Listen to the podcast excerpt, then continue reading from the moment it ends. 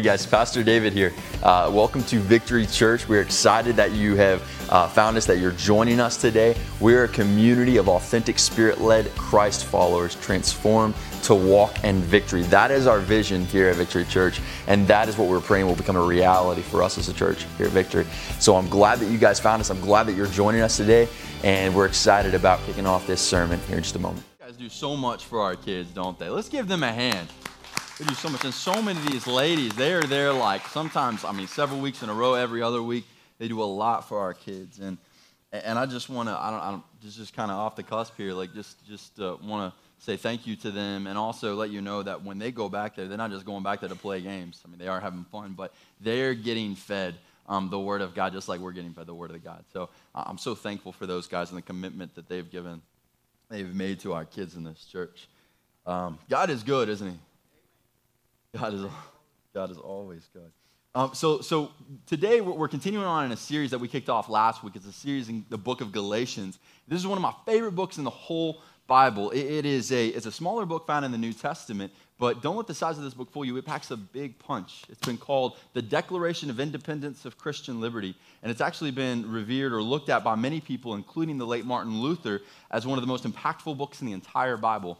Um, this book was originally a letter that Paul wrote to a group, a bunch of churches in the region or the area of Galatia, thus the name, the book of Galatians. And in this book, there's so much meat, so much that Paul teaches us in this book. But one of the main, probably most important things that Paul shows us and teaches us is the fact that when we know and when we apply the truths of the Bible, or the gospel rather, to our life, it changes everything.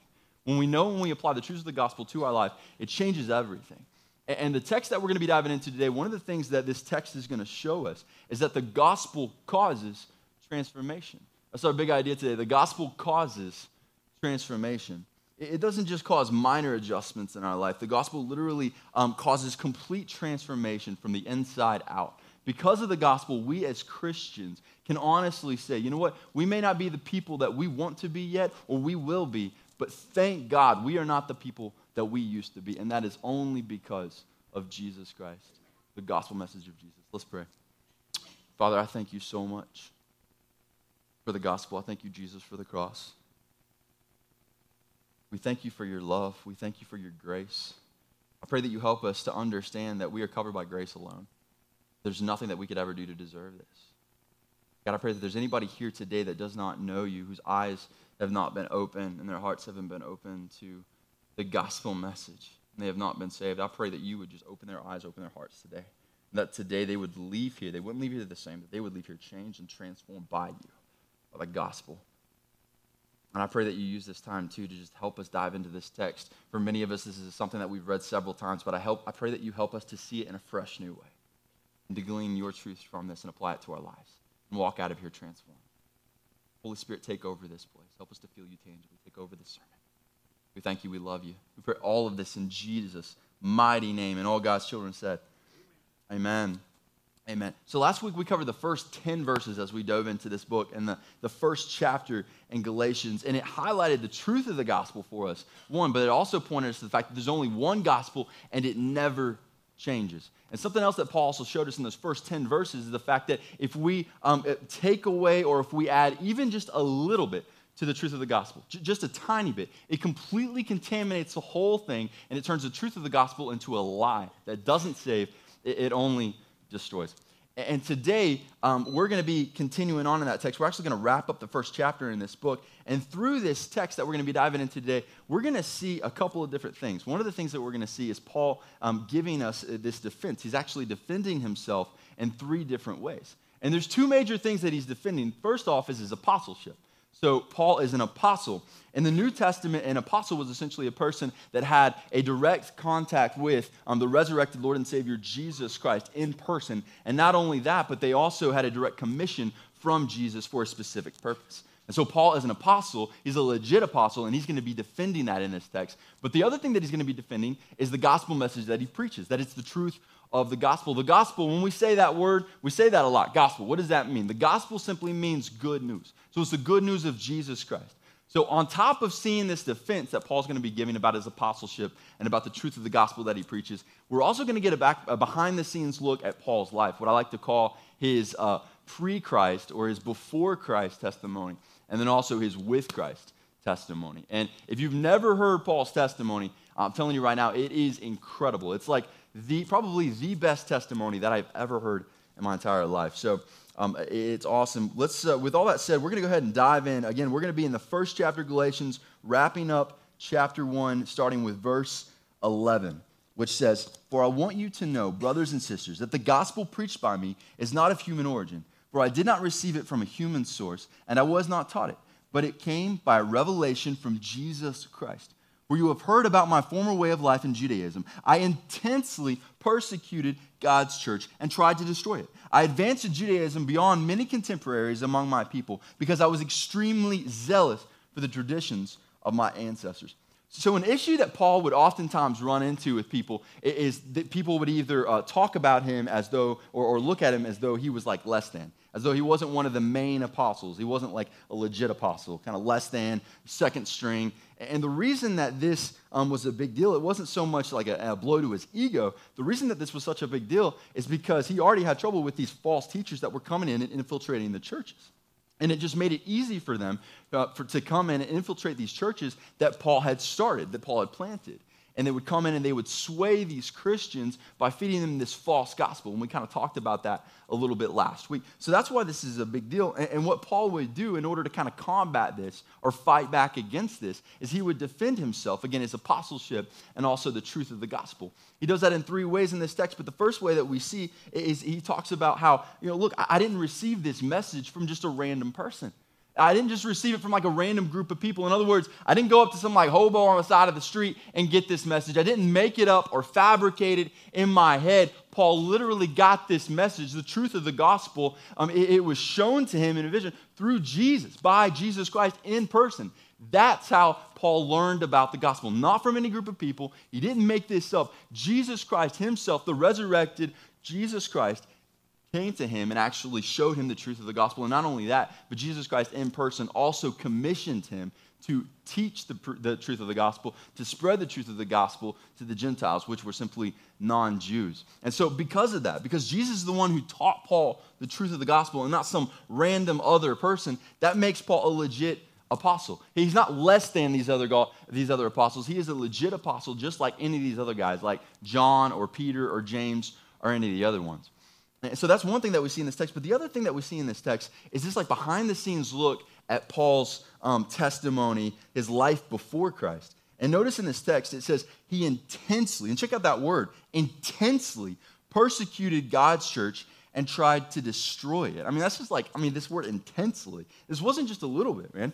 And this, by the way, happened before his um, road to Damascus experience, where he was radically saved and radically transformed by Jesus Christ in person on his road to Damascus. The reason that he was on that road in the first place is he was going to persecute and to bring back these Christians to have them killed.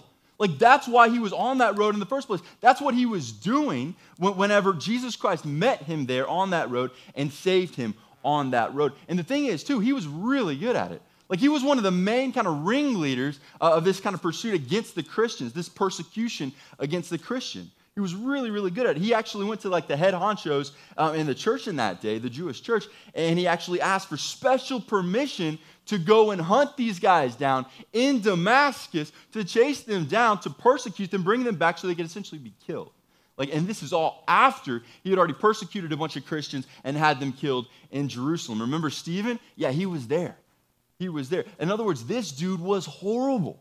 He, he was a monster before Christ. Like, he would be like the present day equivalent to one of the main leaders in ISIS. If he had done a lot of the things that he did back in that day and age, if he did that today, he would probably be like on America's top 10 most wanted. He was a horrible, horrible guy.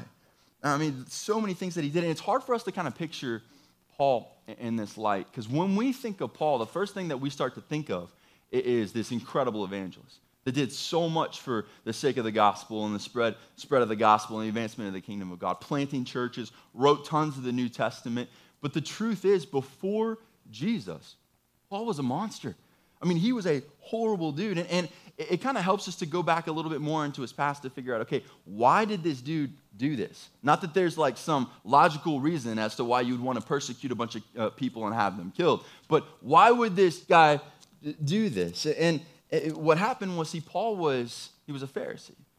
He was a Jewish that was essentially a Jewish religious leader. He was a Pharisee, and he was extremely zealous, is what the text tells us. And what that means is he was extremely passionate, very, very passionate religious Jewish leader back in his day and age. And he, as nuts, as crazy as it sounds, he sincerely thought that he was doing a good thing. He was doing the right thing when he was hunting these Christians down and having them persecuted and killed.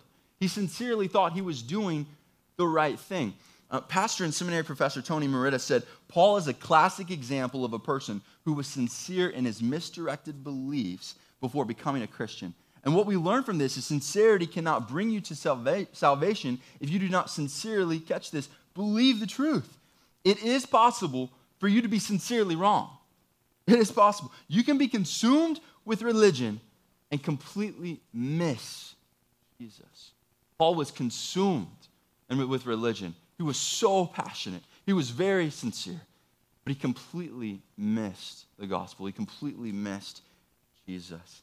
Before Christ, again, Paul was a monster. He's a horrible guy. We wouldn't have wanted to have anything at all to do with this guy. But thank God that God did not give up on Paul.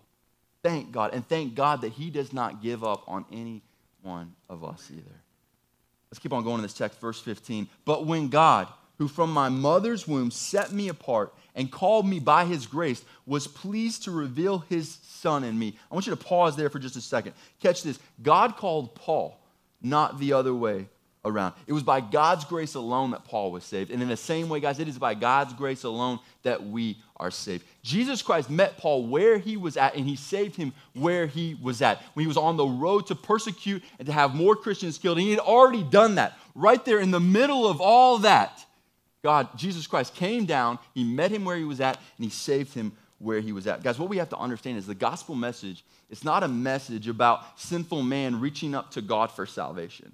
This is a message about God reaching down to sinful man for rescue. That's what this story is about. The gospel doesn't just save us, the gospel completely transforms us. And you can see that through the life of Paul. Before Christ, Paul was drowning in an ocean of his own sin. But with Christ, Paul was drowning in an ocean of God's scandalous love and grace. And notice in this text, when Jesus was revealed to Paul, Paul was called to reveal Jesus to the rest of the world. He was called to reveal him to the rest of the world, not just to keep him to himself. And not only that, but in this text, this is so crazy. This pleased the Father. It pleased the Father. Get this, don't miss this. It pleased the Father for this once murderer and persecutor of Christians. He tried to destroy the, the Christ church. It pleased him to not only display the, the, the, name of Christ, but also to tell the world about the name of Christ and tell the world about the gospel message. It brought him joy. It pleased him. It brought God satisfaction for this once murderer of Christians to tell the world about Jesus. And in the same way, guys, for every single one of us as Christians, as sinful, flawed, as wretched as we are, it pleases, it brings joy to God when we um, claim the name of Christ, bear the name of Christ, and when we tell the world about the name of Christ and about the truth of the gospel. It pleases Him. As crazy as that is. And this also points us to the fact that we are all called, every single one of us as Christians, to tell the world about Jesus and to tell them about the truth of the gospel. There, there is nothing, there is nothing in the world that is more selfish than, than for a person that has been saved and transformed by Jesus Christ to hold that, that the truth of the gospel to themselves and to refuse to tell anybody else. That is the most selfish thing that we could ever do. When there are so many people out there that are lost and do not know Jesus, whose life has not been changed by the, by the gospel. And Paul gives us an incredible model to follow by living a reckless abandonment to Jesus and by being devoted to spreading the gospel and advancing the kingdom of God. That doesn't mean that you have to be a preacher, you have to be some leader in the church, you have to go up on a, on a stage and start preaching or something like that, or planning churches. That's, that's not what that means. Every single one of us, we're called to different things by God. But here's the thing something very practical for every single person in this room. Everybody in this room has been planted by God in a local church body. Victory Church in North Carolina, you have been planted here by God. It is not by accident. And we are surrounded by a community in Morganton, North Carolina. Tons of people that are only not only unchurched, tons of them, not only unchurched, but do not know Jesus Christ. They do not know Jesus. Tons of them. Because every one of us as Christians is called to tell them about Jesus and to tell them about the truth of the gospel. Every one of us, not just pastors and church leaders. Keep going in this text in, in verse 16, the last part, so that I could preach him among the Gentiles. Again, those are non Jews. I did not immediately consult with anyone. I did not go up to Jerusalem to those who had become apostles before me. Instead, I went to Arabia and came back to Damascus. Then, after three years, I did go up to Jerusalem to get to know Cephas, and I stayed with him 15 days. But I didn't see any of the other apostles except James, the Lord's brother. I declare in the sight of God, I am not lying in what I write to you.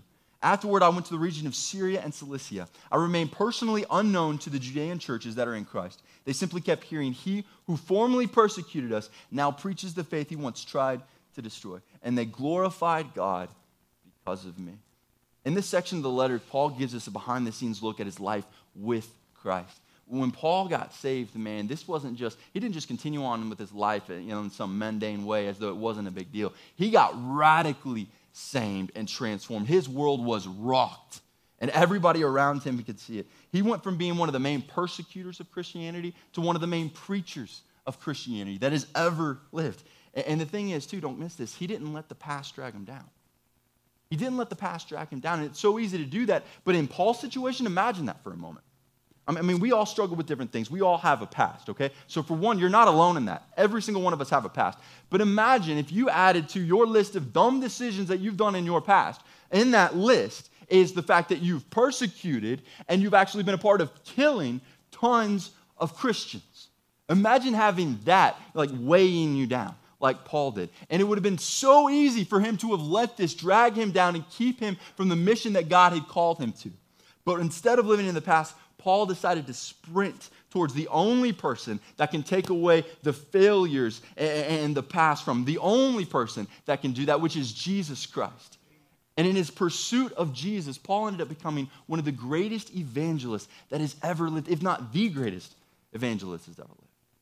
And this kind of generates the question why in the world would we ever think, ever, that, that our past or our failures, God will not use us because of our past or our failures?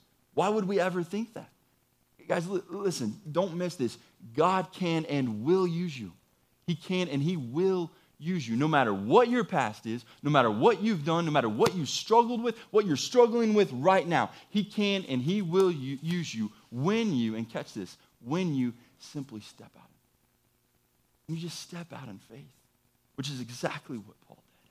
And he takes those, those inches, those little steps of faith that we take, and he multiplies them exponentially. That's exactly what he did with Paul. It's exactly what he'll do for us as well. And, and then in this text, we also see Paul continuing on to defend himself. He's defending again the, the fact that he's apostle and the truth of the gospel that he preaches. The second way that he does this is by telling the Galatians in this letter and also us as the readers that he didn't get this message from the apostles. And this sounds kind of similar to what he said before. He didn't get this message from, you know, any random people, like a random hobo or something like that. He didn't make it up on his own. But what he's doing is he's kind of getting a little bit more specific here. He's narrowing it down. He's like, look, I didn't even get it from the other apostles okay? I didn't get it from there. And the reason that this is important is because if Paul had simply just heard about this from the other apostles and then just imitated what they were doing, there's no problem with that. That's great. That's what we do today. You would have been preaching the truth of the gospel. But he's talking about his apostleship, the fact that he's an apostle. And so if all he was doing was imitating what these other apostles were doing, that would have kind of discredited him. But again, we've already talked about it. He didn't get it from the apostles, he got it directly from Jesus Christ in person. And Paul's proof for this is the fact that he didn't even see the apostles forget this, three years after his conversion. Three years. So, in other words, Paul got saved, and he also, by the way, soon after he got saved, he didn't waste any time. He didn't use excuses. Soon after he got saved, he was already out there preaching the gospel, telling people about Jesus. So, three years from the time he got saved and started preaching the gospel, then he went to Jerusalem and for the first time met with a couple of the apostles And in that trip, that was the first trip that he took to Jerusalem. He took more later, but that's his actual, his third defense that we're going to see in this text. And in that one trip, it actually, we see three huge proofs that Paul is preaching the truth of the gospel. The message that he's preaching is spot on. Because, first of all, when he first went there to Jerusalem, the first guy that he met with was this dude named Cephas. And you're wondering, okay, who in the world is this dude named Cephas? I mean, his mom must have hated him. Why would she give him a name like Cephas? That's horrible. But this dude, Cephas, this is actually Peter. In other words, the apostle Peter. In other words, on this church, on this rock, I will build my church. Peter, that dude, he met with Peter for several days. And then after Peter, he met with this guy named James. Who's James? James is the half brother of Jesus Christ, a dude that knows a ton about Jesus. And not only that, but James, back in this day and age, James was essentially like the senior pastor of the church in Jerusalem. So we met with these two guys, and it doesn't end there. On top of that, after Paul left, all these people started hearing about Paul. More people started hearing about him, what God had done in him and through him, how he's preaching the gospel to people, and people were getting saved like crazy, and he's planting churches. And people were rejoicing and praising God because of him. They were rejoicing and praising God. And so, what Paul is essentially saying is like, look, guys, if I was preaching a different gospel, if I was like preaching some false message, or if I wasn't actually an apostle, like I'm going around telling all these people, don't you think that one of these guys, James or Peter, would have confronted me about that? And why in the world would all of these guys be praising God and rejoicing God because of the gospel message that I'm preaching? If I was preaching a false gospel, why would they be doing that? Simple. They wouldn't. It's not rocket science. They wouldn't. In fact, some of the main people, if Paul was preaching a false gospel, and if he wasn't actually apostle like he was going around telling people that he was, some of the main people that would have been going around and warning people about this would have been the other apostles. It would have been them. But what do we see them doing? They're doing nothing but giving, God, giving Paul props. They're doing nothing but encouraging him in his ministry and praising God, rejoicing because of him. That's all that they were doing. And uh, in this text, there's kind of two main big, bigger pictures that, that we see through this text. One of the main bigger pictures that we see is the fact that the gospel message that Paul talked about, that he taught, that he preached, that he wrote about, is 100% accurate. And we can 100% trust it and put all of our faith, all of our confidence in the message that Paul preached, that he wrote about, that we're reading about here in Galatians. And the second big, bigger picture truth that we see in this text is the fact that the gospel causes transformation. The gospel causes transformation. That's our big idea. In other words, real response to the gospel, real response causes real transformation. Let me say that again. Real response to the gospel causes automatically real transformation. And that transformation is evident. It is evident to the people around us. And it doesn't stop at conversion. In other words, you don't stop being transformed by the gospel of Jesus Christ when you become saved. That is just the beginning. That's just the beginning, guys. It's a continual process. And one of the main ways that we continue this process of transformation is by applying the truths of God's word to our everyday life. So, what I want to do, the last thing I want us to do today, is I want us to kind of dive into three practical ways that we can apply the truths of this text that we just dove into today to our everyday life. The first one is by being prepared to defend the gospel. Be prepared to defend the gospel. Guys, just like Paul, as Christians, every single one of us will. There's not an if, there's not a maybe. Every single one of us will encounter people that will challenge our faith. Every one of us. And not only that, but we will also encounter people, and we should be looking for people that want to know more about Jesus and the truth of the gospel. We have got to be able, we got to be prepared to be able to give a defense for the gospel and to tell people about this Jesus that we serve, this Jesus that we love, and the truth of the gospel message. We have to be. And guys, this applies to every single one of us as Christians. It's not just preachers or leaders in the church. And it doesn't matter how long you've been a Christian. I don't care if you've been a Christian for 60 plus years or if you just got saved today, man. Every single one of us should be able, should be prepared to give a defense for the gospel and tell people the truth about Jesus Christ and the gospel message. And oftentimes, man, we'll hear a lot of different excuses. One of the main excuses is like, I just don't know what to say. I don't, I don't know enough. I don't know enough about the Bible. Um, I, I just don't really know what to say. But the thing is, man, the fact of the matter is, if you are a Christian, if we are Christians, then here's the thing we at least know the basics of the gospel.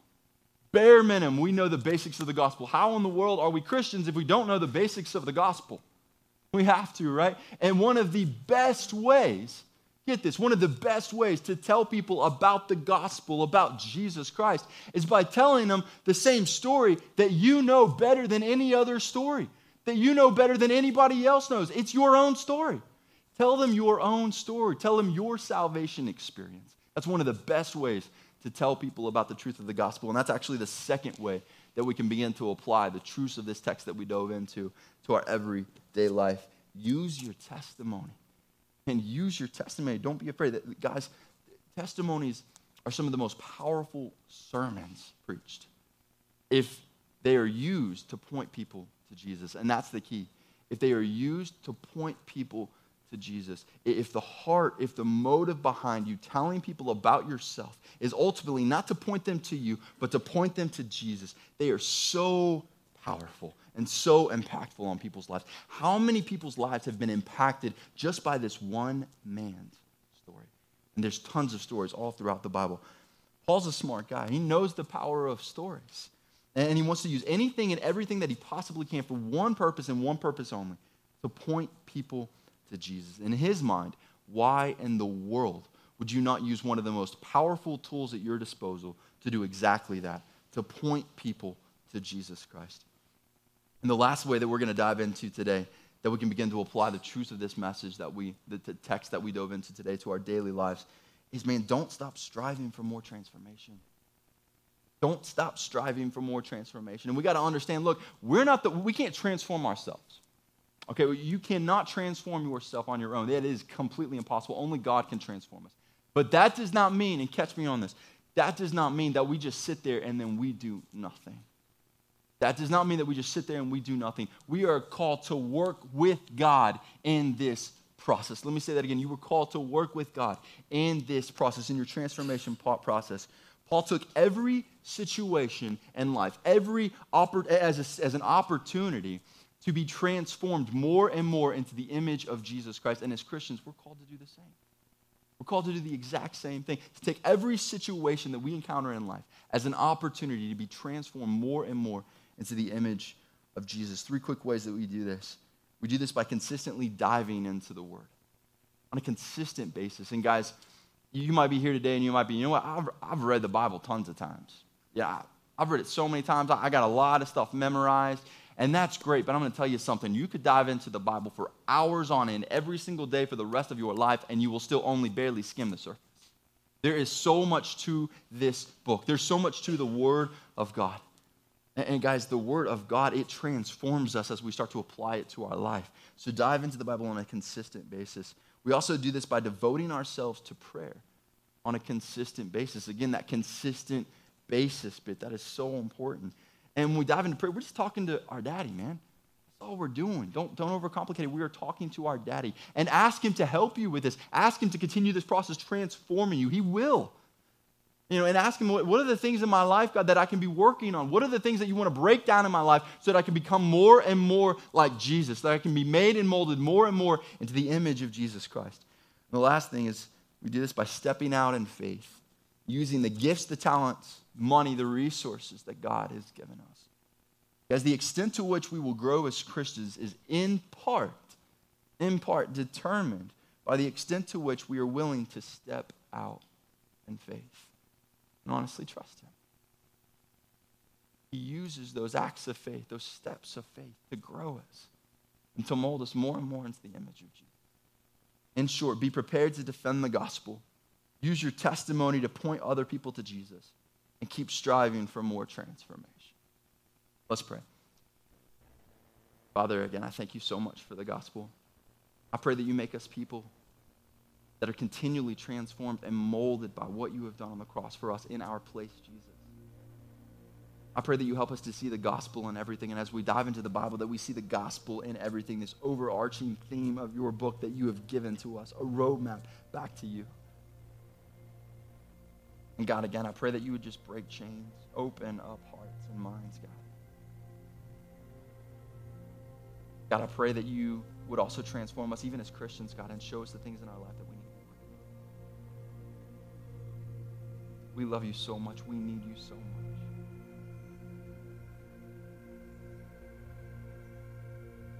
Holy Spirit, I pray, I, I thank you so much for your presence in our life. And I pray that you would help us to feel you tangibly in this. We love you, Jesus. We thank you. And we praise you in your mighty name. Amen. Guys, first off, I just want to say thank you for joining us today for the sermon. And uh, whether you're somebody that's come to our church or you're somebody that lives locally, you go to another church, maybe you don't even live here.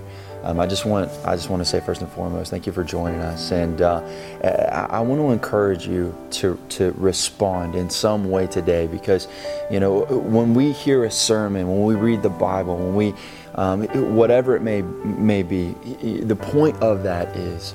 Um, for God to speak to us in some way, shape, or form. And so, if you are a Christian, um, you've been a seasoned Christian, you know the Lord already, then the way that we can respond is just by, you know, asking Him, God, what do you want me to do with the convictions that you're giving me uh, based on this sermon, the way that you're speaking to me?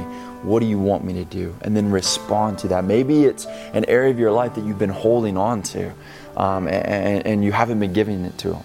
And I want to encourage you to give that to Him and step out in faith. Or maybe if it's, um, you know, some unbelief that you've had and, and God has really convicted you of some things. Um, you know, whatever it may be for you, it's different for everyone. I want to encourage you to respond to God and, and step in His direction. And, and, the other thing too is if if you are somebody that maybe you've listened to this and you've never responded to that gospel message, you've never been, been impacted by that gospel message, but now something is happening, God is kind of stirring in your heart and in your mind a little bit, then I want to encourage you to step out in faith, respond to that gospel message. And throughout the book of Acts, um, Acts tells us our history as a church. Uh, it shows us that you know what that response looks like. So number one is to repent. And this word repent, all that means is just to turn from, you know, our sinful ways, our sinful desires, you know, turn from making ourself God and all these other things in life God, and turn to God and just give Him our life. Um, and, and then on top of that response, after the repentance, there comes something else. It's called baptism. And, and, baptism is so key, it's so important. It's seen all throughout um, that book in Acts and, and the importance and significance of it. Um, it's this symbol of death to the old self and, then um, birth to uh, this new life in Christ. And we're, we're, we're, uh, we die with Christ to the old self, and we are raised with Christ to, to walk in this new life and it's a command from Jesus. So I want to encourage you if you have made that commitment to Christ, if you have stepped out um, and you are wanting to follow Christ, then I want to encourage you to take that next step and be baptized somewhere. Whether it's if you have a local church that you want to go be baptized at, I encourage you to do that. Um, if you don't have a church, we would love to be able to celebrate that with you um, here. But I encourage you first and foremost to do that, to, to talk with someone, um, to get counsel on what this means, to seek discipleship as well. So. Um, I encourage you to do those things. We would love to talk with you. We are praying for you. I want you to know that you are loved and you are prayed for. So if you're ready to make, take that next step in your relationship with Christ, um, and if you want to take that next step with us, then we are we, we would welcome you with open arms. And so there's some links that we're going to provide below for you. Uh, please check that out. Um, and again, if you if you have any prayer requests, um, please contact us. We'd love to pray with you. We'd love to talk with you, and we're excited about taking this next step with you.